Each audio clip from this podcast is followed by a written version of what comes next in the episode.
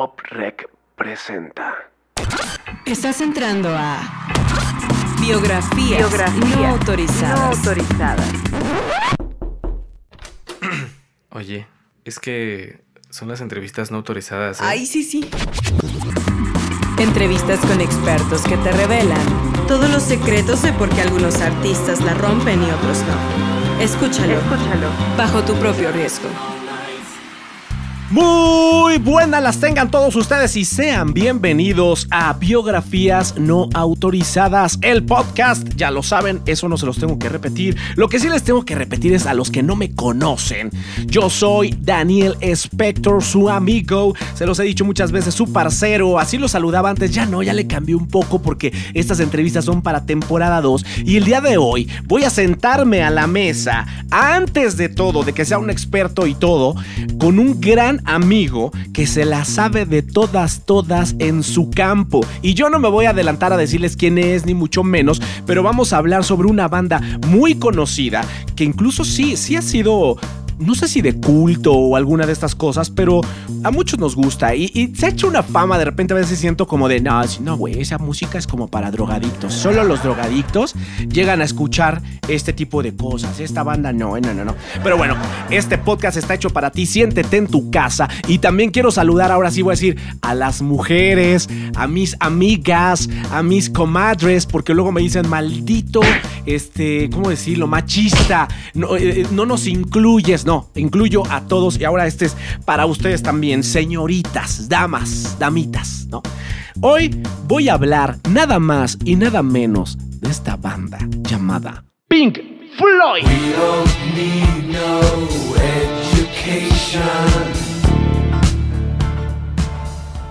Nos vamos a meter en su vida privada, un poquito desde sus raíces, de dónde vienen, pero eso va a ser si escuchan la biografía no autorizada, porque como lo dije el día de hoy, tengo aquí en la mesa para platicar a este expertazazazo, Paulo Mera.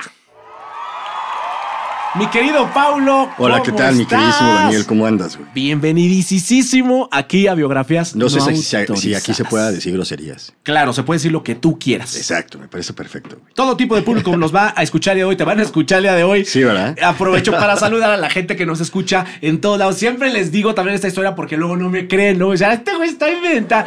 Gente de Alemania, Yeah. gente de España, de Costa Rica, de, de Argentina, de Chile. Y hay gente de Chile escuchándonos. En el, a lo mejor es en un pueblo de Chile, ¿verdad? Pero hay gente. Pero bueno, llega. Pero llega. O sea, de que llega, llega. Y el chiste es la información. El chiste es que la gente que nos está escuchando, que está en la industria, que está buscándole, que no sabe para dónde carajos hacerse, o que ya le han visto la maldita cara todo el tiempo. Y se los digo de una vez para que vayan a escuchar otras entrevistas no autorizadas que se convierten en autorizadas en cuanto me saludan los expertos, ya son autorizadas.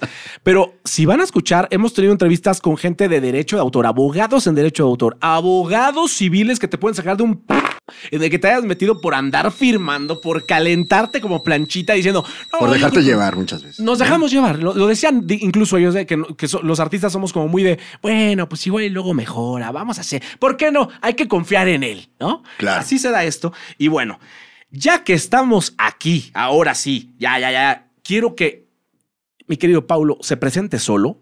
Yo no voy a hablar. Cuéntanos qué haces, a qué te dedicas, lo que tú creas que la gente quiere saber de ti. Pues mira, mi queridísimo Daniel, pues bueno, yo me llamo Pablo César Ortiz Mera, ¿no? Tengo 39 años. Trabajo en, en agencias de publicidad. Llevo 17 años en el medio. Bueno, yo estudié en la Universidad Mexicana, en Polanco. Ahorita estoy en una agencia en donde, bueno, se llama Abbas, Abbas Media, y estoy en el departamento creativo.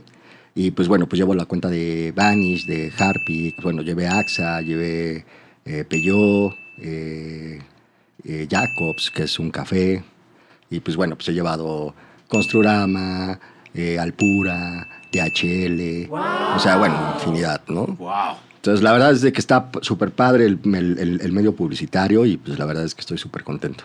Wow, ahí está. Para que no digan que yo inventé y que nada, ni es cierto, ese güey ni trabaja ahí. Ahí está. Yo ni sabía lo que nos acaba Pueden, de, de pueden, pueden verificarlo, pueden verificarlo en mis redes sociales. No, no, no, el que nos crea, que bueno, el que no nos crea, no me importa, porque en realidad lo que estamos haciendo, y de eso se trata este podcast, es darle, como te decía al principio, a la gente al, que está en la industria. Ahorita nos enfocamos porque de eso trata biografías, pero eh, lo hacemos para aquellos que no tienen esa guía y no tienen la ayuda, ¿sí? Les caiga algo, así como de por fin alguien que nos dijo que, Exacto. que era lo importante si me dedicaba a hacer publicidad para mi proyecto, para mi producto, para diseñar mi logo. ¿Qué, qué, qué es lo importante? Porque el clásico, güey, que yo lo he visto, ¿no? Que, que pides un EPK o un press kit para que te lo envíen y de repente tú lo ves y el Word, el Word. Sí, me obviamente. impacta o el PowerPoint de- para hacer el logo. Definitivamente ¿no? como los formatos en los que los hacen en PowerPoint muchas veces, ¿no? O sea, de repente a mí sí me han llegado como logotipos que dicen, no manches, es que esto está en PowerPoint. Y tú,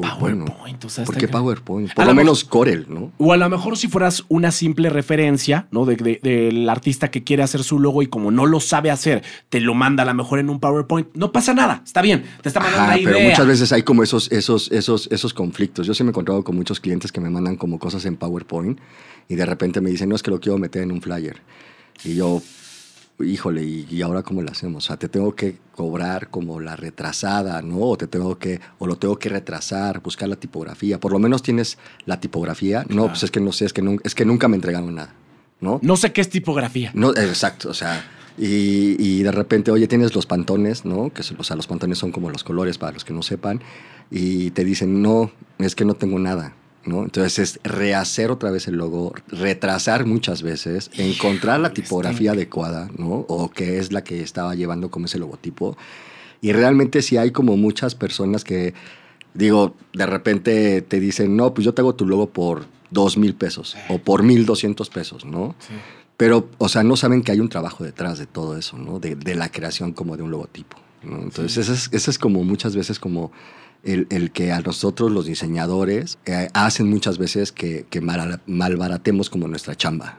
Está Entonces, eso. eso está horrible y la verdad es de que yo, si yo te contara los casos que yo sé, está caño, ¿no? Pero pues bueno, pues así está como dentro de lo que es la industria. Ahora hasta ya hay páginas, ¿no? Que te dicen, puedes hacer tu Tú tu solo logo. haz tu logo. Nada más mete la tipografía y te vamos a dar todo este pedo. Pero Sí. pues no, o sea, hay un como, hay como un detrás de, hay un, o sea, ¿para qué va? ¿Para qué industria? Este, tiene que ser moderno, tiene que ser como, o sea, este, buscar la tipografía exacta. Y permíteme, mi Paulo, que te interrumpa tantito, pero justo eso que acabas de decir, puede haber gente que diga, oye, pero ¿qué tiene de malo eh, tu logo.com? Y, y tal vez no tiene nada de malo, tú lo puedes hacer, pero nada más piensa en esto y se los dejo, porque después de hablar con el experto de eh, derecho de autor, propiedad intelectual, ¿qué pasa?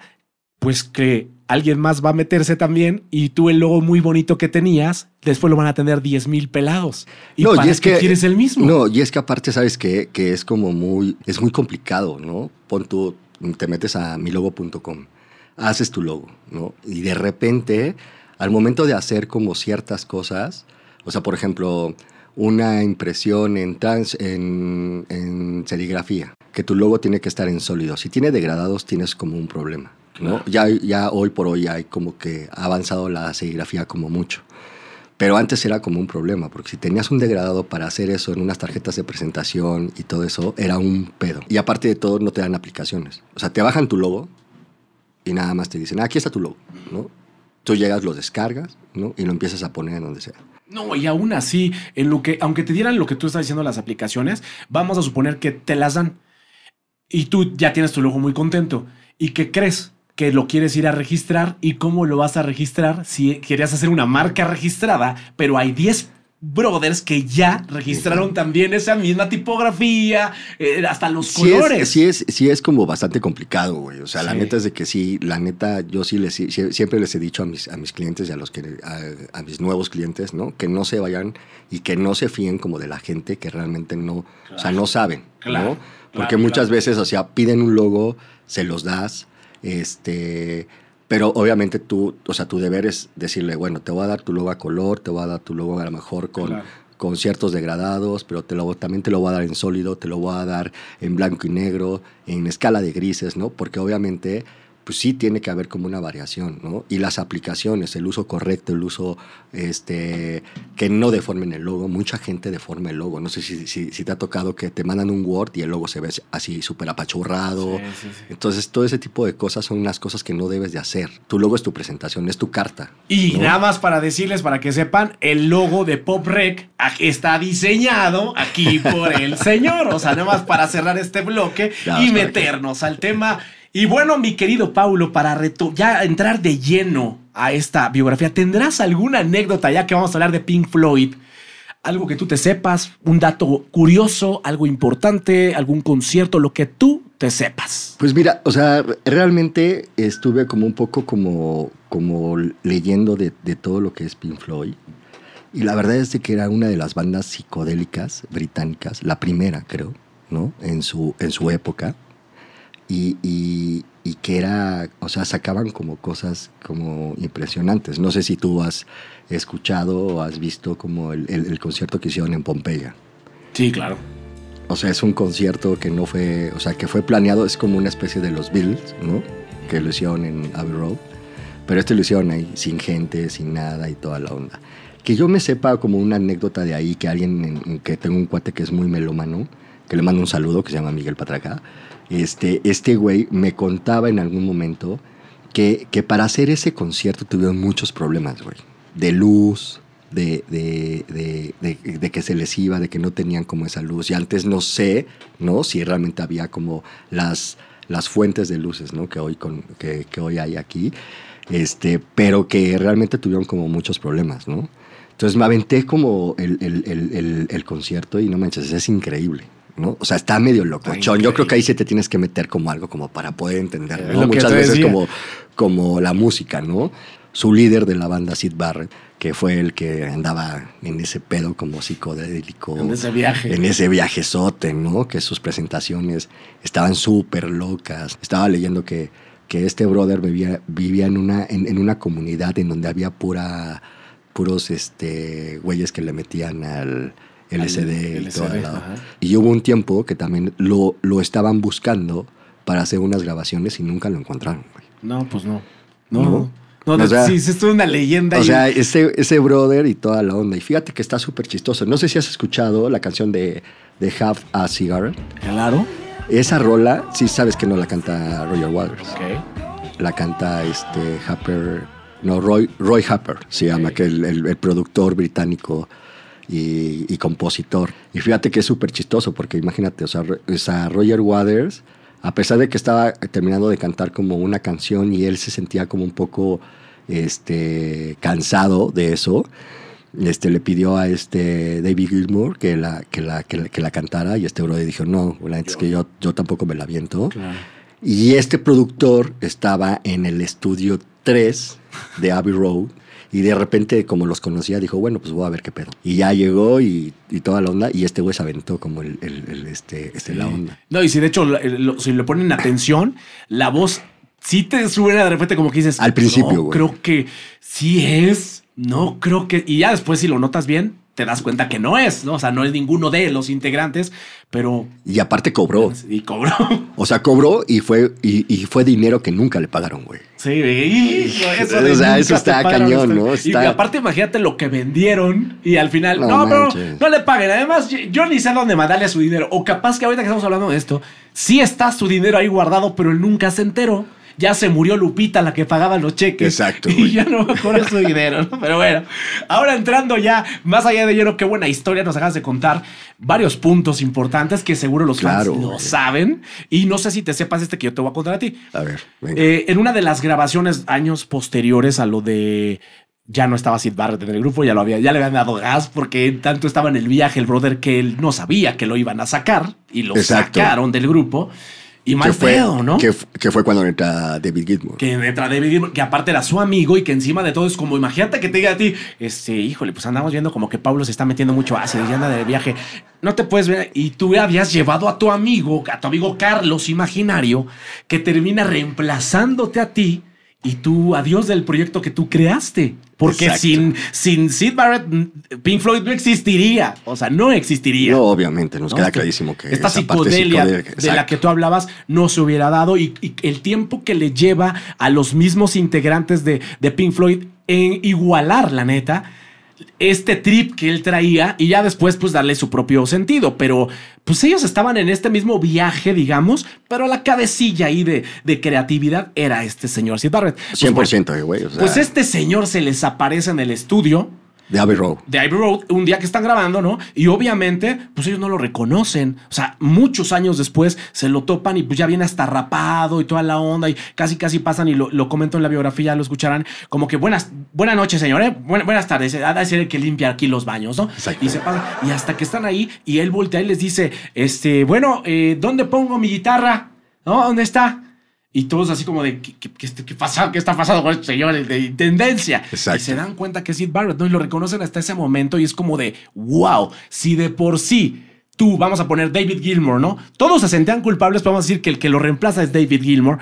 ¿Qué habrá sentido David Gilmour de voltear y creer que este güey está muerto? Porque creían que estaba muerto, creían Pues es que que se desapareció muchísimo tiempo, Sí, mucho tiempo. O sea, sí sabías que Sid Barrett sí grabó algo en, Sí, grabó. en, en Abbey Road. Sí, sí, grabó. Pero- de hecho, tuvo otro material que está viajadísimo. Está viajadísimo, pero nunca canta, güey. ¿No? O sea, nada más es la pura... Sí hay otro álbum que si lo van a buscar en Spotify, sí van a encontrar algo de Barrett que tiene un álbum que está como de hadas y duendes y la chica, pero hasta se oye grabado como que estuviera en una habitación muy amplia con piso de madera, porque se oye como de grabación así de grabar. Y luego ya lo terminan haciendo un álbum, ¿no? Pero Claro. pues no tuvo el impacto que ya no, tenía pues Pink Floyd. obviamente, pues sí.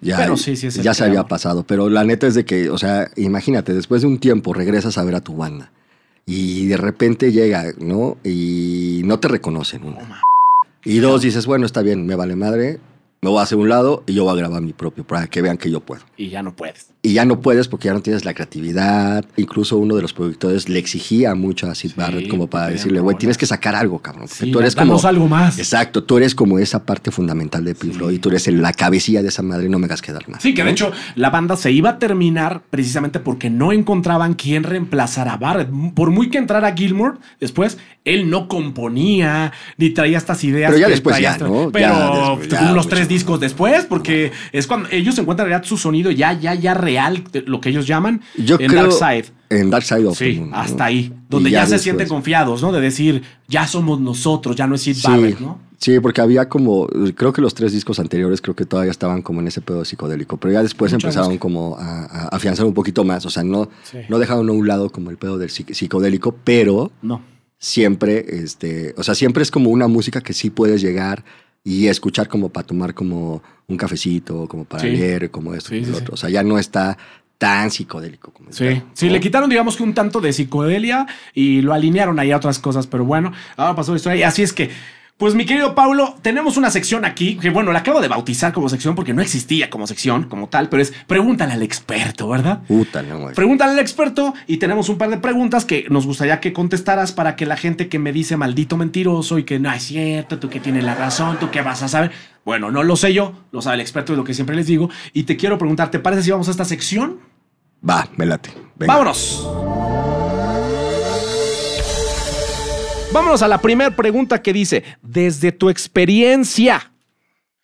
Voy, lo Venga. repito, desde tu experiencia. Échele, échele, échele. ¿Cuáles son los tres factores que debe tomar en cuenta alguien, verdad? Cuando decide crear el logo, pues que va a represar- representar a su grupo, a él como solista, a una mujer que está lanzando su, su proyecto también como solista o un dueto.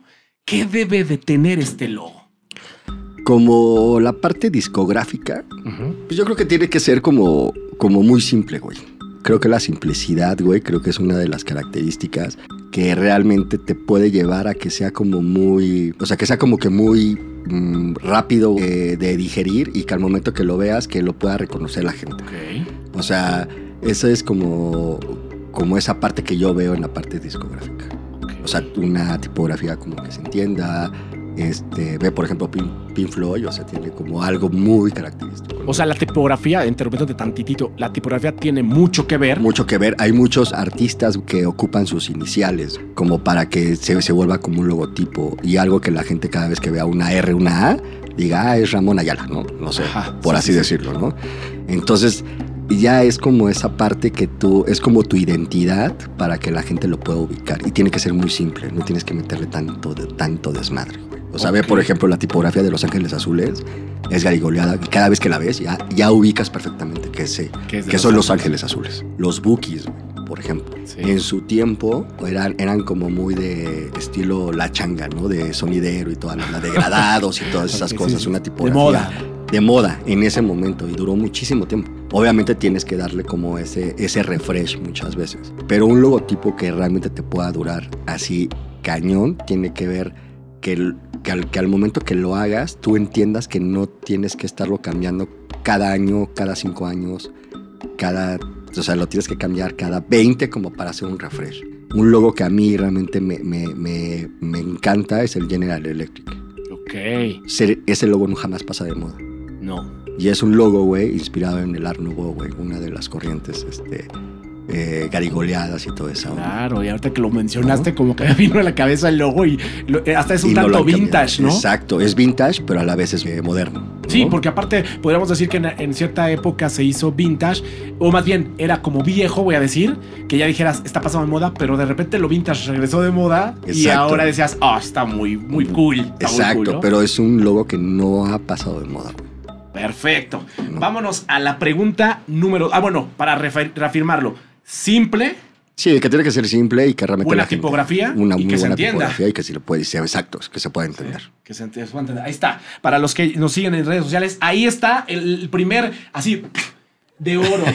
¿Sabes? El primer escupitajo de oro para todos ustedes. Ahora, la pregunta número dos dice así. Si estoy en el proceso, eh, aquí me faltó, ¿sabes qué? Que aquí sí inventar algo así como de, tengo aquí una pregunta de Raquel Vigorra que dice, si estoy en el proceso de crear la portada de mi álbum, ¿qué debo de tomar en cuenta para decidir cómo debe de ser esa portada? Que también me va a representar. Híjole, es que es como muy ambiguo, ¿no, güey? O sea, porque, o sea, por ejemplo, si nos, si, no- si- si nos ponemos a ver como las portadas de los discos, por ejemplo, Let It Be de los Beatles, O Abbey Road que tiene o la calle Road que está atravesando. callando, o sea, son como, o sea, yo creo que ya vas, o sea, creo que dentro, o sea, de- creo que debe de ser como más como tu imagen, que es lo que tienes como que, que o sea, como, o sea, exacto, como proyectar, ¿no? Porque no vas a meter a Alejandro Fernández en un graffiti atrás y toda la onda cuando su, su, su género es más como, sí popero, pero no tan popero, sí es más ranchero. Bien. Entonces yo creo que sí debes como de tener como esa parte. Este, mucha gente como que, se deja llevar como por la ilustración. Tengo un cuate que hace la portada para un nuevo disco de Fobia, ¿no? Y es un ilustrador. Se llama Juan Manuel Lan- este, Nares y la neta es muy bueno. Entonces a él lo contratan y le dicen, ¿sabes qué? Tengo ganas de hacer esto y esto y esto y esto y esto porque va de acuerdo con lo que yo estoy cantando o el tema, o un tema, ¿no? Es que eso, eso que acabas de decir, mi querido Pablo, es un importante y qué bueno que llegaste ahí. O sea, más allá de ambigua, me gusta que sea, se quede como en ambigua la pregunta, pero si nos vamos al objetivo ya, nosotros tratamos mucho en la biografía lo que es el concepto visual. Y en el concepto visual tiene que ver la imagen, tu logo, tus fotos, tu videoclip, tu ropa, hasta cómo te peinas, incluso cómo te expresas en el escenario. Y lo que estás diciendo tú es esa parte, el no vas a sacar a Alejandro Fernández, como bien decías tú, en un grafiti atrás, rapado y con un tatuaje, ¿no? No, pues no, ¿Qué tiene que ver con la música ranchera pop, no? Exacto. Tiene que ver con lo que debe de tener que ver tu portada con lo que está dentro del disco, ¿cierto? Exacto, y eso es como lo, yo creo que lo fundamental, güey. O sea, digo, Pink Floyd lo hacía, Pink Floyd tenía un fotógrafo y un ilustrador a la vez, que ellos era- eran, eran, eran los que hacían como todas las portadas. Y de repente llegaban y decían, ah, sí, no sé, se- a mí se me ocurrió hacer, este, por ejemplo, para la portada, la del Dark Side of the Moon, este, era un, un güey que estaba parado de manos en un, en un lago. Y este, y porque querían ver como todos los elementos, fuego, aire, tierra y toda la onda. Entonces la enseñaron y dijeron, no, pues no, pues es que la neta es que no está pegando esto. Hasta que de repente llegó este brother y dijo, bueno, voy a hacer el triangulito con esta onda y cada uno de los colores representa como los elementos. Dijo, dijeron, ah, bueno, está súper chingón. Entonces empezaron a, coger- eh, a, a escoger esa y dijeron, no mames, está, está de huevos y ese es como el, el, el icono de la... De repente me espanté un poco banda. porque dijo, empezaron a coger, dije, no, No, no, no, estaban no, haciendo el logo y de repente Empezaron, a- empezaron, ¿cómo que? empezaron a, escoger, a escoger. A escoger sí, que la gente lo vaya a pensar. O sea que el ilustrador al final termina dándole Sí, eso, ¿no? exacto. O sea, agarra la idea del fotógrafo o del diseñador y dice, vamos a meter esto. Exacto, yo creo, yo creo que ya ahorita ya mucha gente ya se estaba, este, se está yendo como esa parte, ¿no? Como la parte ilustrativa, otros toman como la parte de fotos. O sea, digo, es como muy relativo. Yo creo que ya depende de cada uno de los, de Gran- los, de los artistas. ¿no? Gran Ya. apertura de ojos la que acabas de dar en este momento y se los digo a los que nos están viendo en redes sociales. No, no O sea, neta, o sea, no porque, no, es que esta foto representa a mi mamá, porque es cuando me dio mi primer juguete. No tiene que ver con tu música. Y, y hace metal. Exacto. Hace metal, pero quiere sacar las maracas de su mamá o su, su sonaja que le daba de niño, por favor. No. Entiendan esto que acaba de decir el experto, no lo que su ch- gana les dé. ¿Entendido? Corto con las redes sociales. Si lo quieren terminar de ver, van a tener que venir a Spotify a escuchar la entrevista completa, con Paulo, porque si no, se van a perder de bastante. Y a lo mejor ya, ahorita ya, ya dimos toques así de que un güey que está viendo su portada y dice, no ya pagué, no, Ya, no manches. puse Me las cobraron- sonajas. Me cobraron muy barato. Me cobraron- con razón me cobraron 500 pesos Exacto. 10 dólares. Bueno, pues ahí están las tres, dos preguntas que llevamos y me despido para redes sociales. Seguimos con la gente del video podcast en esta ocasión. Ahí nos vemos. Me voy a la 3 que le pregunto a todos en esta mesa que tiene que ver con precisamente ese viaje en el tiempo que me gustaría imaginar ahora que decías con el, el logo que te encanta. Si tú pudieras regresarte en el tiempo y ser ese diseñador que se aventó ese logazazazo, qué logo, qué logo, qué portada, qué, qué te hubiera gustado hacer a ti. Yo creo que una, una de las cosas, o sea, yo creo que lo más padre podría ser o que realmente me hubiera encantado hacer, por ejemplo, el logo de Nike, por ese. Oh, cómo no. O sea, creo que es uno de los logos que realmente me encantan. No sé si te ha pasado que ves algo tan simple y dices, no mames, ¿por qué no se me ocurrió a ¿Por mí, no cabrón? ocurrió? ¿No? Entonces dices, ¿por qué no pude yo hacer eso? El de Mac. ¿No? Sí, sí, El de Macintosh, o sea, el de la manzanita y todo eso. Creo que, todos pues, conocen a Sí, pues obviamente. Generación Z nos escucha este Apple. Apple. Así Ah, sí. de Apple, porque nos Sí, ¿qué es. Macintosh? ¿Qué es señor?" Macintosh? es una computadora. Exactamente. Creo que yo creo que esos dos pueden ser. Y estaría sí, genial que y- dijera Apple by mm, Paulo Mera. Sí, no mames. O sea, aparte de todo, sería como muy cagado, ¿no? El hecho que, que lo hubieras hecho y que te hubieran pagado 20 dólares, ¿no? Sí, y de repente ves tu logo eso. diciendo, güey, no mames, está súper cabrón. este pedo". Sí, eso, eso tiene que ver mucho también, eh, re- regresando tanto al, derecho de autor, de, de- no porque no te hayan pagado, sí te lo pagaron, Sí, pero güey, se te pero ocurrió te lo pagaron en mil dólares, güey, es el logo aquí, más. Mira, ahí está. Exacto. Aquí hice la lengua de Rolling Stone. ¿Cómo ves? Tengo 10 dólares y, y un churro de mota. Sí, y se vuelven dámelo. así como parte fundamental de tu marca, de tu, de tu banda, güey. No, y luego tú lo, lo pones en camisetas, en la portada del álbum, o sea, está en todos lados. Es un merchandising con- constante que desafortunadamente vendiste mal, ¿no? Exacto, o sea, o sea, bueno, si trabajas para las bandas, pues bueno. Ah, sí, sí, O sea, sí. ya eres como reconocido y ahí obviamente te van jalando como... Claro, entre- te ayuda. Entre lo que es la parte de la industria musical, ¿no? Pero si no, o sea, imagínate. Qué dolor, ¿no? O sea, a mí sí no me gustaría. Bueno, nunca sabes. A lo mejor un día una producción que yo hice termina siendo multimillonaria, pues yo nada más cobré por hacer la canción, ¿no? O sea. Exacto. Y, o sea, y unas por otras, como dices tú, al final te, te reconocen como productor, vienen y graban contigo, pues ya ni modo. Ojalá vengan muchas producciones que igualen la cantidad que está esté ganando este artista, ¿no? Exacto, sí, es como, como, como raro, ¿no? En esa parte de que tú puedas crear algo y de repente lo ves y dices, ah, está súper chido, ¿no? Claro, sí tienes razón. Pero, y dices, no mames, o sea, güey, hice algo de, de Apple, güey. ¿Qué pedo, güey? Qué coraje. Bueno, ni modo. Pues así llegamos al final de esta entrevista no autorizada hablando sobre Pink Floyd. Capítulo, ya les dije, episodio que ya pueden ir a escuchar a biografías no autorizadas, ¿verdad? En la plataforma que ustedes se les hinche la gana, ustedes quieran, donde, a la hora que quieran, mañana, tarde, noche, ahí va a estar. Escúchenla, escúchenla. Sí, sí, sí. Te quedaste en el concepto musical, no importa, mañana regresas y escuchas el social. Exacto. Lo que no puedes hacer es no poner en práctica todos esos consejos porque te van a ayudar a romperla como cualquiera de estas biografías. Así es que, mi querido Paulo, ¿dónde te pueden contactar tus redes sociales para que la gente que quiere un logo, que quiere una campaña de publicidad, que quiere una portada, algo que tiene que ver con este medio artístico, ¿dónde te contactan? Mis redes sociales en Facebook como Poli Dalton. Poli Dalton. En Instagram también estoy como Poli Dalton. Y ya. O sea, Y nada ya. más tengo Facebook y Instagram. Perfecto, ya saben dónde contactarlo y de verdad, de verdad, a veces vas a decir, no, es que...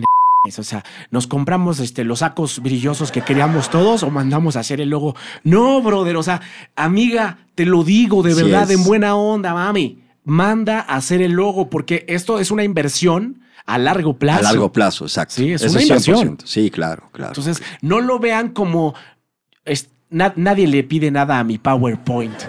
No, porque tu PowerPoint y tu Word de verdad no te van a funcionar y sobre todo si lo vislumbran a ir a, pues a las grandes ligas y tener una marca como tal como artista Claro. de que después Pink, ¿qué, qué hubiera pasado si Pink Floyd hace el logo en tulogo.com No, no manches. Por ejemplo, el de, el de The Wall, ¿no? de Wall, por, por ejemplo? ¿No? O sea, ¿qué dices? En tulogo.com. No, pues no. Vamos a poner que, que en tulogo.com hubiera estado el- el- la tipografía de Pink Floyd y el muro. Vamos a poner, ¿va?